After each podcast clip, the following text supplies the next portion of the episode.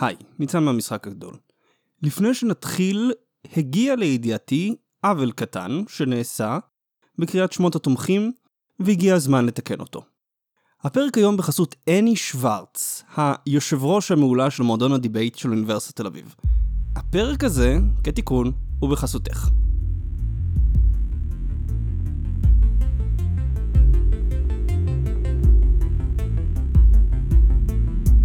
במשך אלפיים שנה, הסינים ראו בעצמם את מרכז העולם. הממלכה התיכונה. הלב של הסדר העולמי. הם היו בטוחים שהם התרבות העליונה על כל השאר. ואז באו האירופאים. בפרק היום נדבר על 100 שנות השפלה לאומית. הנרטיב המרכזי של המפלגה הקומוניסטית, ונראה איך סין הפכה במספר כה מועט של שנים מאימפריה משגשגת למדינה מוכה ומושפלת. בואו נתחיל.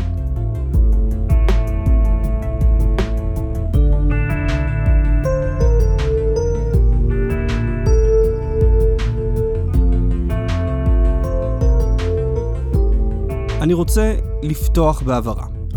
הפרק היום לא נועד לתאר, או אפילו לנסות ולהקיף, את כל האירועים שהתרחשו במאה שנות השפלה לאומית. מאה שנות השפלה לאומית, או המאה הארוכה, היא השם שהסינים נותנים לתקופה בין השנים 1839 ל-1949, שהייתה שרשרת בלתי פוסקת של מלחמות, מרידות ואסונות טבע. עשרות מיליונים איבדו את חייהם בה והיא השפיעה עמוקות על האומה הסינית. לנסות ולתאר את כל האירועים והאישים שהיו ופעלו בה, יהיה בלתי אפשרי לעשות בפרק אחד בלבד. ניסיון כזה גם לא יהיה רלוונטי. אנחנו עוסקים כאן בגיאופוליטיקה, לא בהיסטוריה. אז מהי המטרה שלנו הפרק? אנחנו נבין את החשיבות של 100 שנות השפלה לאומית לחשיבה של הממסד הסיני, ובמיוחד לחשיבה של ההנהגה הקומוניסטית. המאה הארוכה מעצבת את הנרטיב הסיני לא כסיפור של עלייה אל במת ההיסטוריה, אלא כחזרה אל במת ההיסטוריה. מבחינתו של צ'י ג'נפינג, הוא מנסה להחזיר את סין למקומה הטבעי כמרכז עולמי. את החשיבות של ההבדל בין סיפור עלייה לסיפור חזרה, עוד נראה כשנעסוק במדיניות החוץ החדשה של סין. אז אחרי שהגדרתי את המטרה שלנו הפרק, הגיע הזמן להתחיל. ואנחנו נתחיל כמו כל סיפור טוב. בהתחלה. בעולם ההרמוני של סין, תחת שושלת שינג.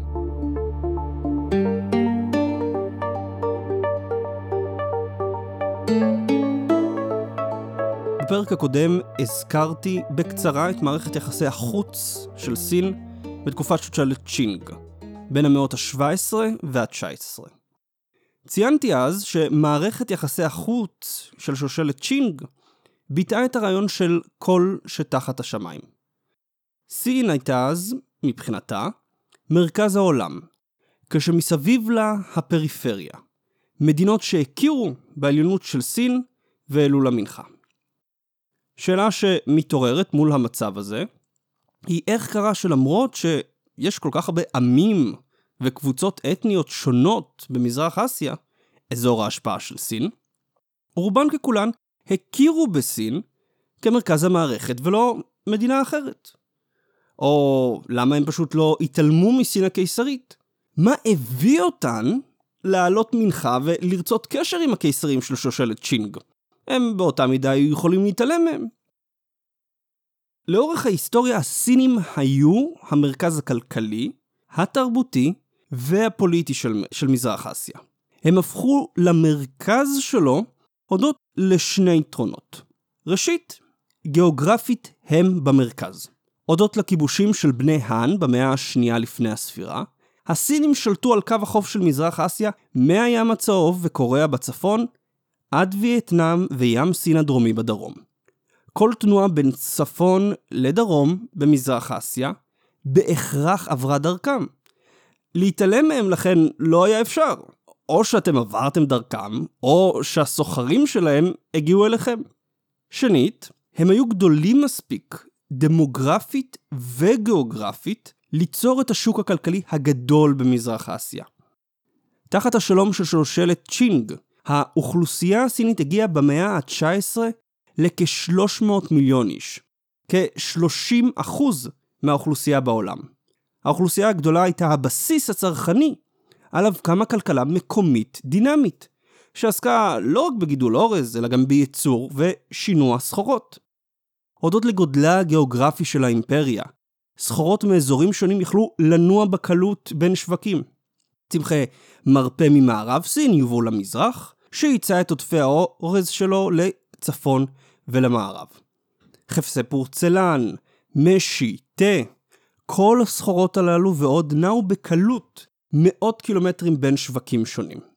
בעוד אירופה הייתה מפוצלת בין מדינות רבות עם מערכות מס שונות, סין הייתה מאוחדת תחת שלטון קיסרי אחד ומערכת מס אחת. כלכלה גדולה, אוכלוסייה גדולה, מדינה גדולה. כל אלו הפכו את סין למרכז של מזרח אסיה. המדינות והממלכות השונות הכירו בעליונותה של סין והעלו לה מנחה מכורח המציאות, מפני שבאמת ובתמים היא הייתה גדולה ועשירה מהן. היא בתמורה, לעתים שמרה על השלום ביניהם, ואפשרה להן לסחור עימה. הכל היה בהרמוניה. הכל היה תחת השמיים. ואז באו האירופאים.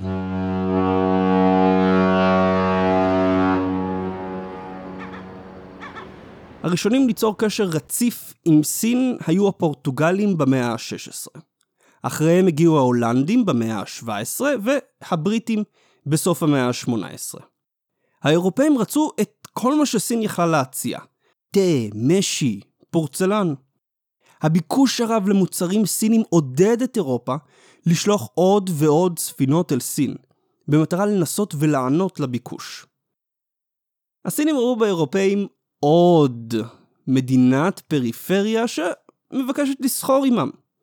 באירופה היה ביקוש עצום לסחורות סיניות. בסין לא היה כמעט ביקוש לסחורות אירופאיות, שהיו פעמים רבות יקרות יותר וטובות פחות מהתוצרת המקומית. היה רק דבר אחד שהסינים רצו מהאירופאים, כסף. והכוונה לא למאני, אלא למתכת ממש, לסילבר. למה? זוכרים את הכלכלה המקומית התוססת של הסינים שהזכרתי לפני שתי פסקאות? הדרך בה שילמו על סחורות בשווקים בסין הייתה באמצעות מטבעות של כסף או נחושת.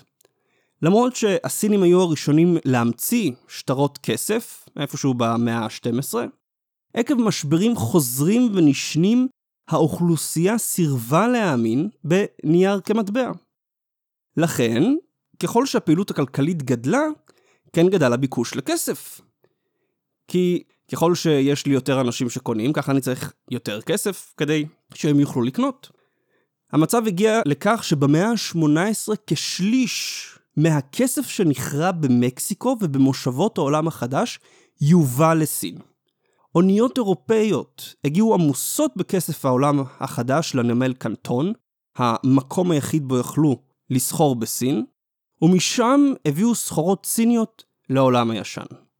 כסף זרם מהעולם לסין, ובשביל האירופאים, ובמיוחד הבריטים, היה מדובר בבעיה. מאזן השכר החוץ של האימפריה הפך שלילי, וכמות הכסף שבריטניה החזיקה קטנה. שני הדברים יחד ערערו את האמון בכלכלה הבריטית ובפאונד. החשש בלונדון היה שאם האמון באימפריה ירד, הריבית על ההלוואות שלה תעלה, והנתק הכלכלי יחייב העלאת מיסים ומכסים, מה שיפגע בכלכלה. הבריטים חיפשו דרך להפוך את הכיוון של זרימת הכסף לסין.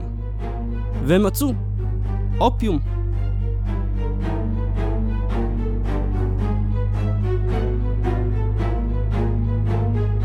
אופיום למי שלא מכיר הוא סם המיוצר מהשרף של פרחי פרג האופיום. החומר האקטיבי המרכזי בו הוא מורפיום, שמדכא תחושות כאב ויוצר תחושת נינוחות ורוגע בקרב המשתמש. יענו סאטלה טובה. אופיום הוא סם ממכר, העלול לגרום לתלות פיזית קשה של המשתמש בסם, שנאלץ לצרוך כמות הולכת וגדלה של הסם עם כל שימוש. מסוף המאה ה-18 חברת הודו המזרחית, שניהלה בשם האימפריה הבריטית חלקים מהודו, הפכה את אזור בנגל, בצפון מזרח הודו, למרכז של ייצור אופיום. החברה מכרה את האופיום במכירות פומביות לסוחרים פרטיים, שמכרו אותו בדרום מזרח אסיה ובסין. החברה מכרה את האופיום בעבור כסף, מה שחייב גם את הסוחרים למכור אותו בכסף. הסוחרים מכרו את האופיום לסינים בשביל כסף, כסף שאז שימש לקנות עוד אופיום בהודו מחברת הודו המזרחית. חלק מרווחי החברה נלקחו כמס והועברו לממשלת הוד מלכותה, שרשמה אותו במאזן שכר החוץ שלה לזכותה. עם הכסף שהיא קיבלה, היא קנתה סחורות מהסינים, שקנו בתורם עם הכסף אופיום. כלומר, נוצר לנו פה מעגל כסף גדול. סוחרים בריטים שילמו לסינים בעבור סחורות סיניות, הסינים שילמו לבריטים בעבור אופיום בריטי, הבריטים לקחו את הכסף ושילמו לסחורות סיניות, וככה המשיך והתגלגל לו מעגל הכסף הגדול. בריטים שילמו לסינים, ששילמו לבריטים. לונדון הצליחה למנוע את ההיווצרות של חוב לסין, ועל הדרך גם לעשות רווח נאה מהייצור והמכירה של אופיום בהודו. ווין ווין. או יותר ווין לוז. אופיום, כפי שציינתי, הוא סם ממכר. האופיום התפשט בסין והפך כשני מיליון אזרחים סינים למכורים. ההתמכרות גבתה מחיר סוציאלי חמור. המכורים כבר אינם מסוגלים או רוצים לעבוד. הם הפכו לנטל על הסביבה והמדינה. הממשל הקיסרי ניסה למנוע את ההתפשטות של אופיום אך ללא הועיל. בתחילת 1800 נכנס למדינה פחות מ-200 טון אופיום. ב-1835 המספר כבר זינק לכמעט 2,000 טון. היבוא של אופיום גם הביא ליציאה אדירה של כסף מהמדינה. הכלכלה הסינית התחילה לסבול ממחסור בכסף בשביל לבצע מסחר. הסינים ידעו שהם צריכים לעשות משהו. אבל מה?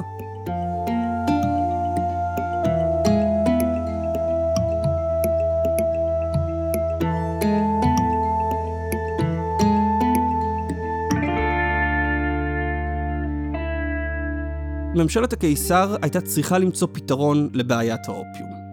ב-1729 עישון אופיום הוכרז כלא חוקי, אך כפי שהראיתי, ללא הועיל. השוק פשוט הפך לשוק שחור והמשיך לצמוח. פקידי מכס מושחתים הסיטו את מבטם מתיבות האופיום שהגיעו עם הסוחרים האירופאים, דרך נמל קנטון. נראה היה שלא נותר לממשלה הקיסרית לעשות עוד דבר נגד נגע האופיום שהתפשט בקרבם. ואז זה קרה. באביב של 1839 מפקח חדש בנמל קנטון החרים והשמיד תיבות אופיום.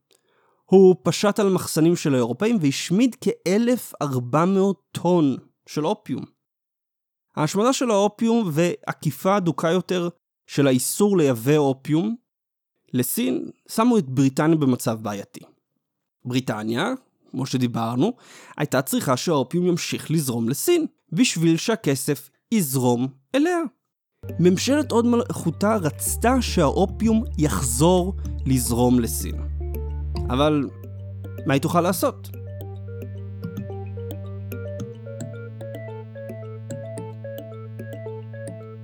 הזדמנות לעשות משהו בנידון הגיעה ביולי 1839.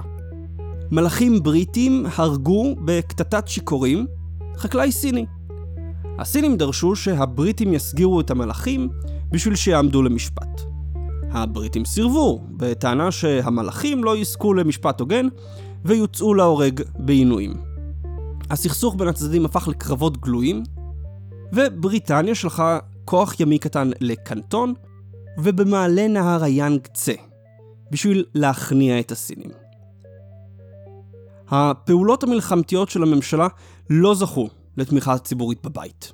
להפך, בבריטניה עצמה, בלונדון, התנהל ויכוח סוער על המלחמה ויעדיה.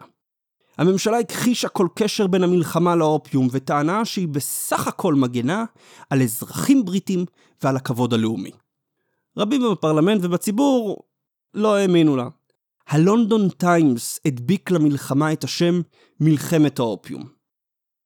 ב-1840, כחצי שנה מתחילת התוקפנות, הפרלמנט העמיד להצבעה הצעה להפסיק את כל הפעולות המלחמתיות לאלתר. אחרי שלושה ימים של ויכוחים סוערים, ההצעה נפלה על חודו של קול. ממשלת הוד מלכותה יכלה להמשיך במלחמת האופיום. עברו עוד שנתיים, עד שבאוגוסט 1842 המלחמה, מלחמת האופיום הראשונה, הגיעה לסיומה. הבריטים באותו שלב שלטו על קנטון, העיר היחידה בה הותר אז לזרים לסחור, והשתלטו גם על העיר ננג'ין, הממוקמת, הממוקמת צפונה ממאה, כ-300 קילומטר מערבית לשנגחאי. אני ממליץ למאזינים להסתכל במפה שבאתר בשביל להבין איפה נמצאות כל הערים הללו בסין ומה היו המהלכים במהלך המלחמה. ממשלת צ'ינג אולצה לחתום על אמנת ננג'ין, במסגרתה הנמלים בהם בריטים יכולים לגור ולסחור יגדלו מ-1 ל-5, הונג קונג תועבר לשליטה בריטית, וסין תשלם פיצויים לבריטניה. כמו יפן, סין נפתחה למערב עם תותחים. הנפילה הגדולה החלה.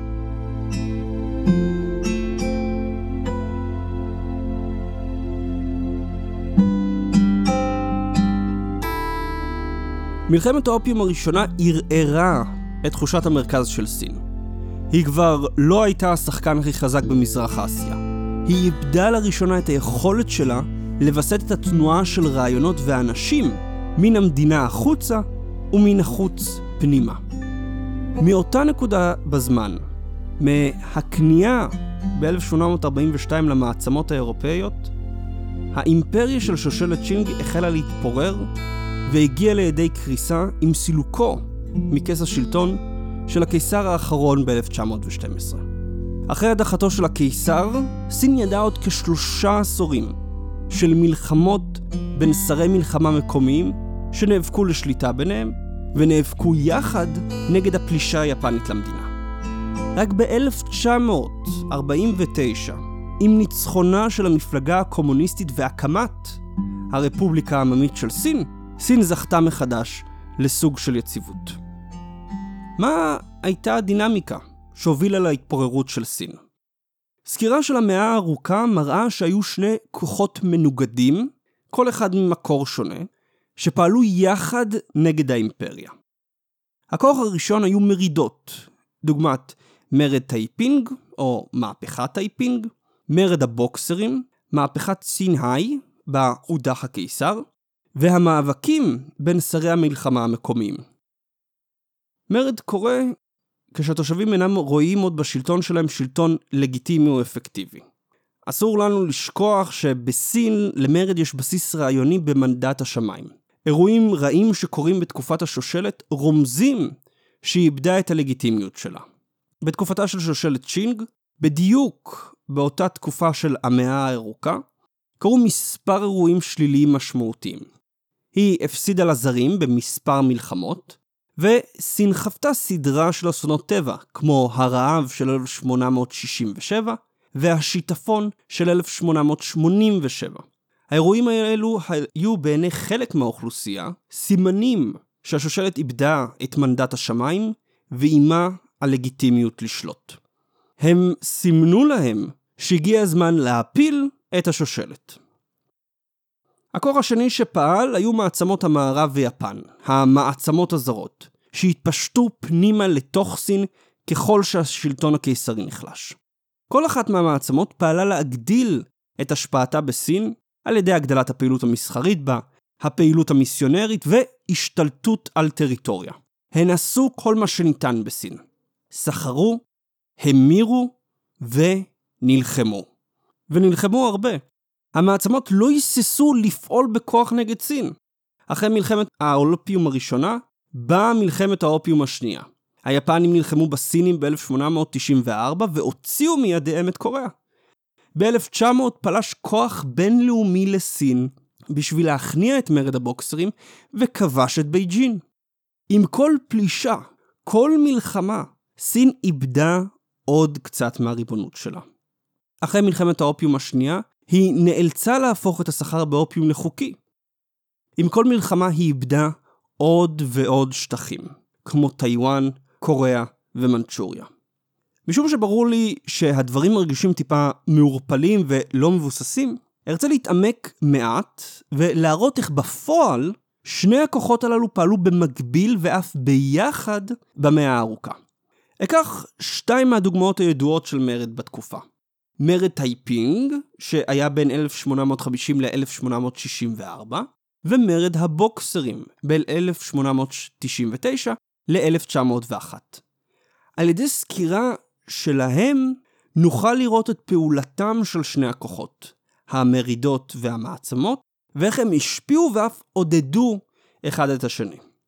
הערה אחת, ישנם חילוקי דעות האם השם מרד באמת מתאים לאירועים, או שמא מדובר בהתקוממויות, או אף מהפכה במקרה של מרד טייפינג. אני אקרא להם כאן מרד מטעמי נוחות.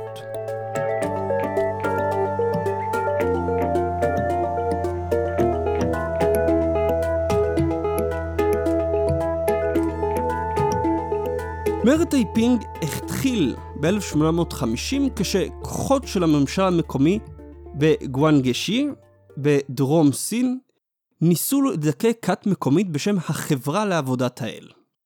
הכת הוקמה ב-1843 על ידי הונג שיצואן, שלאחר סדרה של חזיונות, טען שהוא אחיו הצעיר של ישו הנוצרי והוא נשלח להביא את הגאולה. למי זה לא קורה? הוא יצר תורה שהייתה עירוב של נצרות, פרוטו-קומוניזם ודתות סיניות עממיות. הוא קרא לביטול הריחוש הפרטי וסילוק השדים שהשתלטו על סין. המנצ'ורים ושושלת צ'ינג המנצ'ורית. באופן מפתיע, הכת הצליחה להביס את כוחות הממשל המקומיים בדצמבר 1850, והונג הכריז על מרד כללי נגד הקיסרות. עם צבא של כעשרת אלפים חיילים, הכת ניצחה במספר קרבות, והחלה למשוך אליה עוד חברים, בעיקר איכרים, שהמסר על ביטול הרכוש קרץ להם. הונג הכריז על עצמו כמלך, כמלך השמימי של ממלכת השלום השמימית, או טאי פינג, הממלכה השמימית. צבאו של הונג התקדם מזרחה וצפונה, כבש מספר ערים, וב-1853 השתלט על ננג'ין. כן, אותה ננג'ין של מלחמת האופיום הראשונה. שמה של ננג'ין הוחלף לטיינג'ין, הבירה השמימית. מטיינג'ין יצאו משלחות צבא... צבאיות צפונה לבירה בייג'ין, ומערבה אל תוך סין, במטרה לכבוש שטחים חדשים. הממלכה עצמה נוהלה כדיקטטורה תיאוקרטית, עם ביטול אלכוהול, הימורים, טבק ואף איסור על יחסי מין, אפילו בין בני זוג. כלל האזרחים נדרשו להתגייס למלחמה נגד שושלת צ'ינג, ולהביא לניצחון האולטימטיבי על השדים המנצ'ורים. האם הם הצליחו? לא. אבל לא מפני שהם לא התאמצו מספיק. הם הובסו על ידי שושלת צ'ינג רק ב-1864, כמעט 15 שנה אחרי תחילת המרד. במאבק ביניהם נהרגו כ-20 מיליון איש, רובם קורבנות של רעב המוני שנגרם עקב הרס אדמות חקלאיות. כמות ההרוגים העצומה הזו מציבה את מרד טייפינג כאחד הסכסוכים העקובים ביותר מדם בהיסטוריה. רק מלחמת העולם השנייה עוקפת את מרד טייפינג במספר ההרוגים. מהם הגורמים שהולידו את המרד העצום הזה?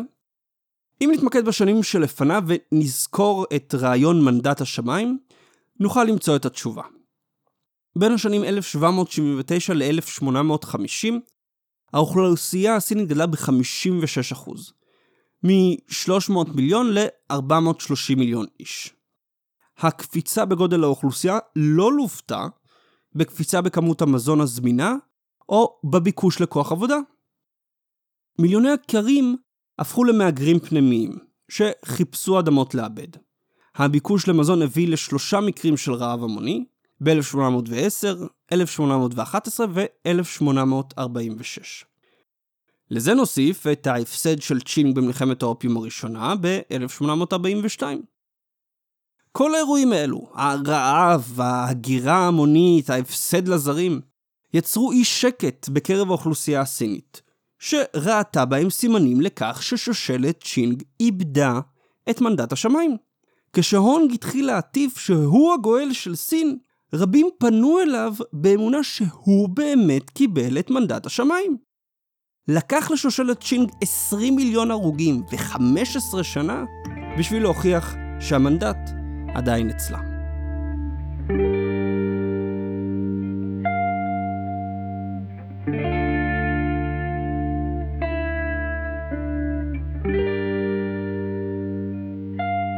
מרד הבוקסרים הוא דוגמה נוספת למרידות של התקופה.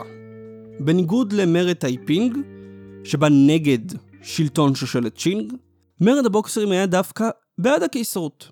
המרד התחיל ב-1899 כשקבוצות מיליטנטיות ומסורתיות בצפון מזרח סין החלו לתקוף בגלוי מיסיונרים נוצרים ואזרחים זרים.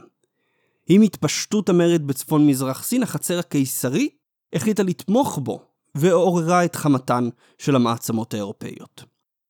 מדוע אני קורא למרד הבוקסרים מרד, למרות שהם זכו לתמיכת השלטון? מרד לא חייב להיות מרד נגד השלטון, הוא גם יכול להיות מרד בעד השלטון. מה הופך אותו למרד? הוא לוקח לידיו את הזכות לפעול בכוח אלים. זכות שבדרך כלל שמורה לשלטון בלבד. מרד הבוקסרים בא בתגובה לחוסר האפקטיביות של השלטון הקיסרי. הבוקסרים החליטו שהם צריכים להיאבק בשביל להצין את סין מהזרים. הקיסרות נגררה אחריהם, משלימה עם עיבוד המונופול שלה על אלימות פיזית, ומצטרפת למורדים האלו נגד המעצמות האירופאיות. מרד הבוקסרים הוא דוגמה לאיך שני הכוחות, מרידות מצד אחד והמעצמות מצד השני, פעלו ביחד ופוררו את סין. המרד התחיל משום החדירה של המעצמות הזרות אל תוך סין, במיוחד לאזורים הכפריים שלה. הכניסה שלהן עוררה את זעמם של הבוקסרים, שיצאו במרד לסלק את הזרים. הם תקפו מיסיונרים, שרפו כנסיות ורצחו סינים נוצרים. בשיא המרד, הבוקסרים, ביחד עם הכוחות הקיסרים, צרו על השגרירויות הזרות בבייג'ין. האלימות של הבוקסרים נגד הזרים הביאה את המעצמות. רוסיה, צרפת, בריטניה, גרמניה, יפן וארצות הברית לשלוח כוח משימה מיוחד לדכא את מרד הבוקסרים. לאחר כמה הפסדים, כוח המשימה הצליח להביס את הצבא הקיסרי ואת הבוקסרים, ולכבוש את בייג'ין בשנת 1900. לאחר שבייג'ין נכבשה, הכוח הבינלאומי עשה בה כבשלו. במשך ימים הכוחות הזרים שדדו, אנסו ורצחו כאוות נפשם. נשים התאבדו בהמוניהן מפחד להיאנס. שגרירויות עשו מכירות פומביות של השלל. הבריטים היו גאים בכך שהם מבצעים את הבזיזה באופן מסודר מאוד. היפנים היו מרוצים שהחיילים שלהם כמעט ולא אנסו מפני שהביאו להם נשות מלחמה שמכובס לזונות כפויות מקוריאה. הבוקסרים שרצו לשחרר את סין מהזרים הביאו לכך שהבירה הקיסרית של שושלת צ'ינג, מרכז העולם, נבזזה ונהרסה. הנה בעצם הדינמיקה של שני הכוחות. המעצמות עודדו את המרידות, שעודדו את המעצמות להגדיל את פעולתן. שני הכוחות, שלכאורה מנוגדים זה לזה, משכו שניהם את סין לאותו כיוון, להתפוררות הקיסרות הסינית. לאחר ההפסד במרד הבוקסרים התחזקו הקולות שקראו לרפורמות מקיפות בסין. מערכת השלטון הקיסרית נתפסה כחלק מן העבר הנכשל של סין, עבר שיש להרוס בשביל להקים את סין ככוח מודרני. 12 שנים אחרי שבייג'ין נפלה, ב-1912 הודח הקיסר האחרון של סין והוקמה הרפובליקה הסינית. גם הרפובליקה הסינית לא ידעה שקט, מבפנים או מבחוץ. מבפנים התנהלה במלחמת אזרחים בין הכוחות הלאומניים והמפלגה הקומוניסטית של מאו צדונג. מבחוץ, בעוד המעצמות האירופאיות נסוגו מסין, יפן רק העמיקה את החדירה אליה. יפן פלשה ב-1931 למנצ'וריה, וב-1937 פלשה לשנגחאי. היפנים גורשו מסין רק ב-1945, עם תבוסתם במלחמת העולם השנייה. מלחמת האזרחים הסינית הסתיימה ב-1949, כשהכוחות הלאומיים נסוגו לאי טיוואן, והמפלגה הקומוניסטית הכריזה על הקמתה של הרפובליקה העממית של סין. סין, סוף סוף, זכתה לשקט ושלווה. או שמא. מעטות האומות שראו כל כך הרבה סבל בכל כך מעט זמן. ב-1800 סין הייתה מרכז העולם מבחינתה. הממלכה התיכונה בהרמוניה השמימית של כל שתחת השמיים. מאה שנה עברו, וב-1900 העיר הקיסרית הייתה שדה קרב. שושלת צ'ינג הוכתה שוק על ירך, והאומה הסינית איבדה שטחים ומיליונים מבניה. לא עוד מרכז העולם, לא עוד סדר הרמוני. מה הביא לנפילה הזו? שני כוחות, מרידות והמעצמות. מבפנים מרידות שחקו את המנגנון הקיסרי ובזבזו את האנרגיה של האומה הסינית במלחמות בינה לבין עצמה. מבחוץ המעצמות השונות לקחו להן, כל אחת, נתח מסין.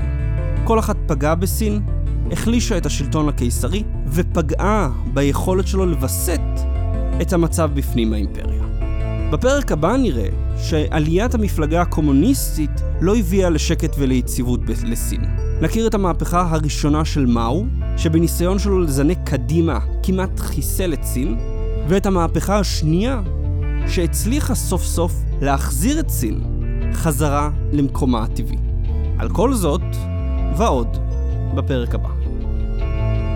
זה הכל להיום, אל תשכחו לדרג את הפודקאסט ב iTunes ולהמליץ לחברים ולבני משפחה. אם יש לכם הערות או הארות, אתם מוזמנים לשלוח אליי למייל בניצן פוקס שטרודל gmail.com או דרך דף הפייסבוק של המשחק הגדול. אם אתם מעוניינים להמשיך ולהתעדכן בידיעות מהמשחק הגדול, אני מזמין אתכם להצטרף לדף הפייסבוק, לערוץ הטלגרם או ערוץ האינסטגרם.